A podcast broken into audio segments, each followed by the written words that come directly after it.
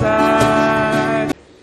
Oh, Father God, thank you. Thanks so much. Thanks for the gift of life. Thank you so much for Layla and uh, the joy of baptism and the joy of uh, family life. Thank you for all that are here today now. And Father, I pray that as you as your word is read, would it be that we would hear your voice, not just kind of listen to it, uh, but actually that you would speak to us in a way that changes us? Father, we remember that you're the God who is faithful, that your promises always come true, that we can wait for you, knowing that you will. Um, that you will always fulfill on what you say. And so, would you speak to us now, I pray, as Angela reads, as Claire leads us in our sermon? For I pray it in Jesus' name. Amen. So the reading this morning is Luke 1, verses 5 to 25. The birth of John the Baptist foretold.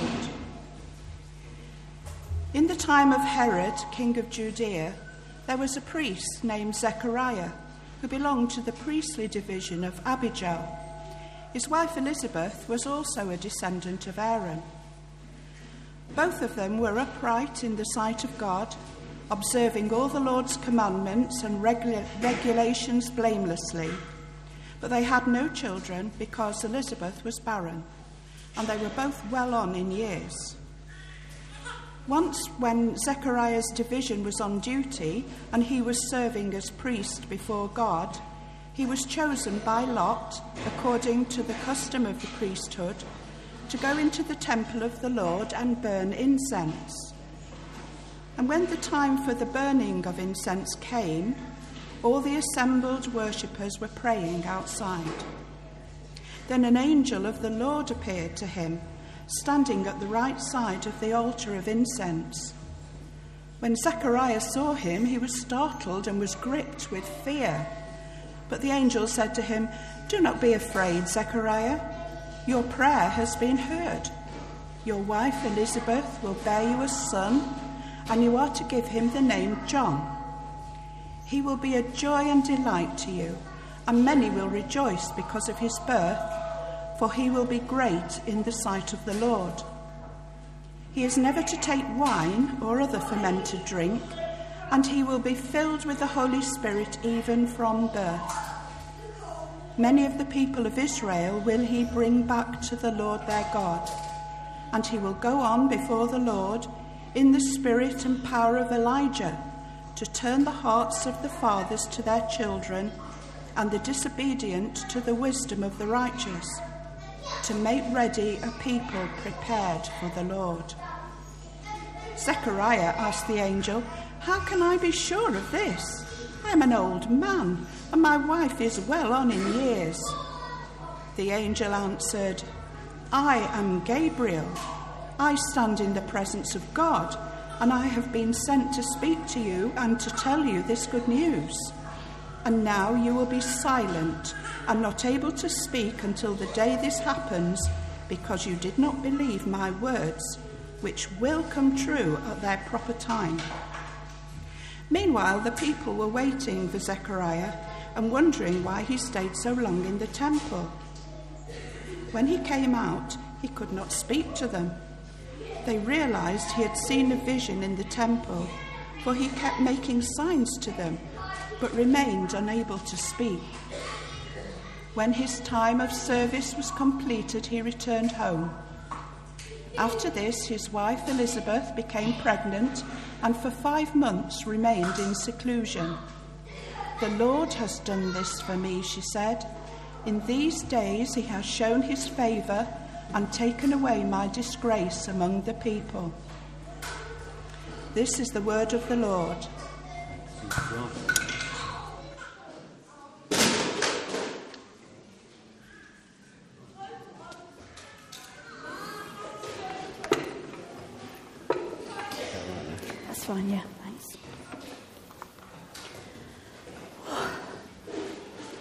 Whoa, there's a lot of you, and it's wonderful. Good morning, everybody. Good morning. Let's just quickly pray. Father, we thank you that you long to speak to us. And we ask, Lord, that through the words I say, that you will speak to each of us in our own particular way. Amen. Amen. So, I wonder how many people here are waiting for Christmas. There's a hand gone right at the back there. How, nobody else. There's a lot of people who are waiting for Christmas, aren't there? It's not long. It's scarily not long. It's seven days, seven sleeps. Or, I don't know about you, but after what feels like weeks and months of TV adverts, Christmas food tempting you in the supermarkets, and you say, No, I'm not going to buy it now, eat it and buy some more. Or that endless playing of Mariah Carey's All I Want for Christmas. If I hear that again, I think I'll scream. But it's nearly here, it's nearly upon us. But waiting for Christmas isn't easy, especially if you're under 10, or even if you're over 10 and just a big kid. It's not easy. Waiting for anything is hard, whether you're looking forward to a holiday or waiting for exam results, planning for a wedding or the arrival of a baby, like, um, like Layla or waiting to see if you got the job you wanted. It's not easy. This morning's reading from Luke is about waiting and revolves around the story of Zechariah and Elizabeth, who was Mary's cousin. Now, we don't know much about Zechariah and Elizabeth, so maybe a little bit of background might be helpful, just to put things in context. In verse 5, and you'll see it in your, in your readings, it states that in the days of Herod, king of Judea, there was a priest named Zechariah of the division of Ab- Abijah, and he had a wife and the, who was a daughter of Aaron, and her name was Elizabeth. That's all we're told at that point. Now, Luke, Luke is very good at setting scenes. He tells us when this happened, who it happened to, and where they stood in Jewish society. It helps to put the story in context. Zechariah is a priest from the hill country near Jerusalem. Now, for two separate weeks of each year, his division of priests are on duty in the Jerusalem temple. Now, priesthood for Zechariah was a matter of hereditary. He was a priest because his dad was a priest, and his granddad was a priest, and his great granddad was a priest. He wasn't called to it like Ben or Ali, it was something that he was born into. Now, there were about between 18 and 20,000 priests in Israel at the time of, of, of, Jesus, right? All serving in the temple. Now, that's an awful lot of priests for a population of about 600,000 people, hence a rota. They had to have a rota, and that's why they're on duty twice a year. We're also told about a bit about Elizabeth, and that she was also of the house of Aaron. We're also told that, she, that they were righteous in the sight of God, observing all the Lord's commands and decrees blamelessly. Now, that is really important to note. Because Zechariah and Elizabeth were elderly and had been unable to have children. Now, we're not told how old they are, other than Elizabeth was way past childbearing years. Now, I had my youngest when I was 36, and in those days you were called a geriatric parent, which is not very complimentary. But it does mean that Elizabeth was probably considerably older. All their married lives, they had been waiting. They'd been waiting to have a child. And they worshipped and they waited. And they waited. And they waited. But they had not been blessed with children. And they'd probably given up. It obviously wasn't going to happen. Now, in that patriarchal society, it was seen as one, a curse from God, and B, not surprisingly, the fault of the woman. Now, the constant disappointment, disapproval, and hurt must have been overwhelming, as it still is today for very many people. Now, Zechariah had been waiting for something else. He had been waiting for his turn to burn incense in the temple in front of the curtain that separated the Holy of Holies um, from the rest of the temple. It was an opportunity that only came once, if ever, in a priest's life. And it was drawn by lots, and he was successful. So our story picks up at this point when Zechariah is in the temple burning the incense which carries the prayers of the faithful to God. And an angel of the Lord, Gabriel no less, appears to him. Now, I don't know about you, but I am pretty certain that our reaction, certainly my reaction, if an angel suddenly appeared in the aisle here, um, would cause a bit of consternation. Um, not something we are particularly used to, seeing angels in church. So poor Zechariah is now faced with God's messenger. I love it in the Bible when it has a bit of a bit of comedy. It says that Zechariah was startled, some versions say troubled, and was gripped with fear. Fear? I bet he was absolutely terrified and probably scared half to death. The angel then proceeds to tell him that his prayers have been answered and he's going to have a son. Wow, that is the most amazing news he's ever heard. But wait, there's more.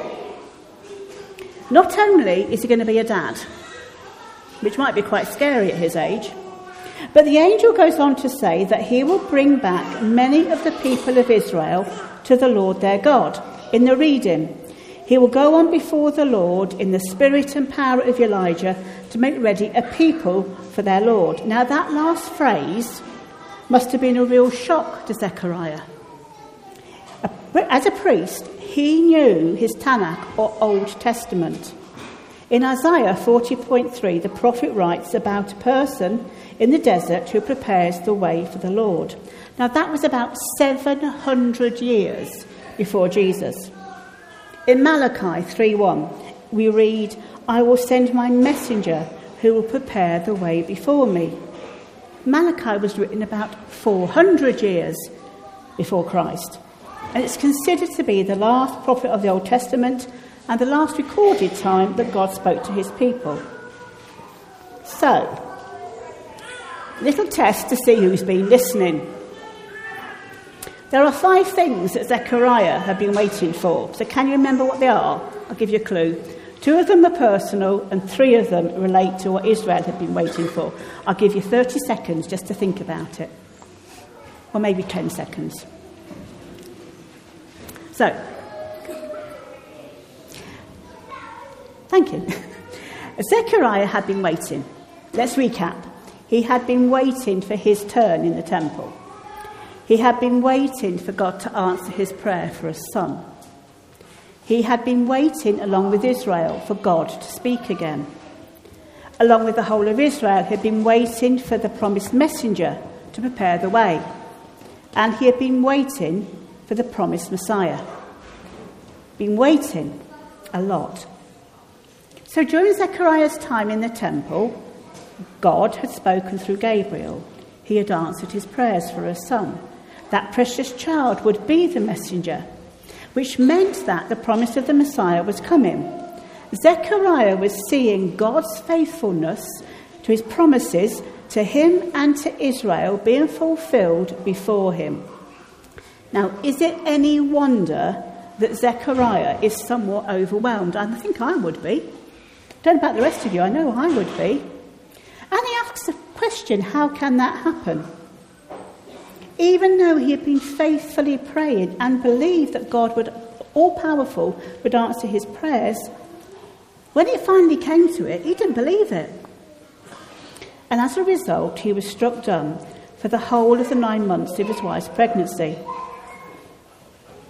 Now, this interaction with Gabriel had obviously been going on for some time because the people were waiting outside. And when he came out, Zechariah tried to explain what happened. Now, just for a moment, without drawing, without mouthing out loud, without speaking, explain that you've just seen an angel. Go on, between yourselves, for 10 seconds, Try and explain that you've seen an angel. Now, what would you do? No? Um.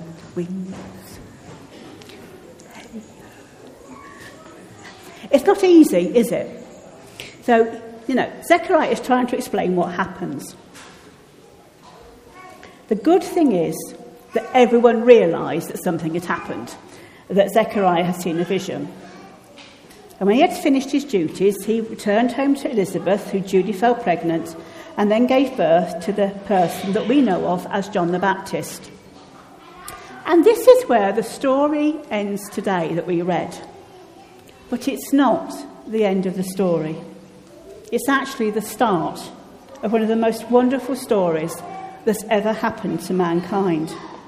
It's a story of God keeping his promises, stepping into this world, and creating a way for a restored relationship with him.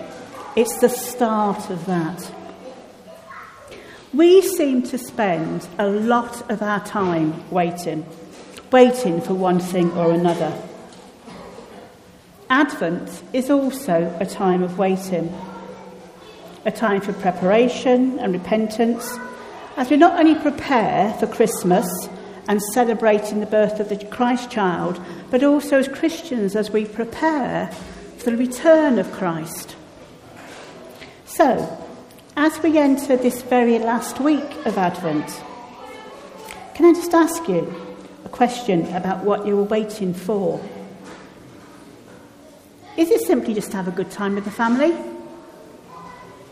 Are you waiting for God to answer your prayers?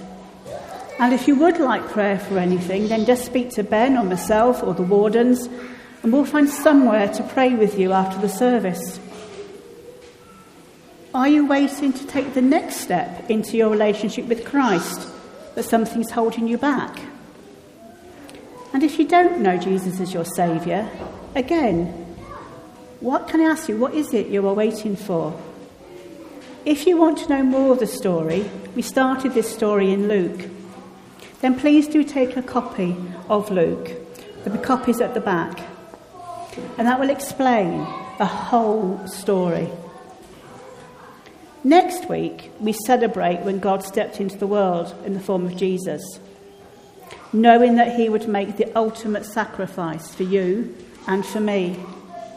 He is longing and He is waiting for us to turn or return to Him. We all of us spend a lot of our lives waiting. Sometimes there are times, though, when we do not have to. So, my question is why wait any longer? Amen.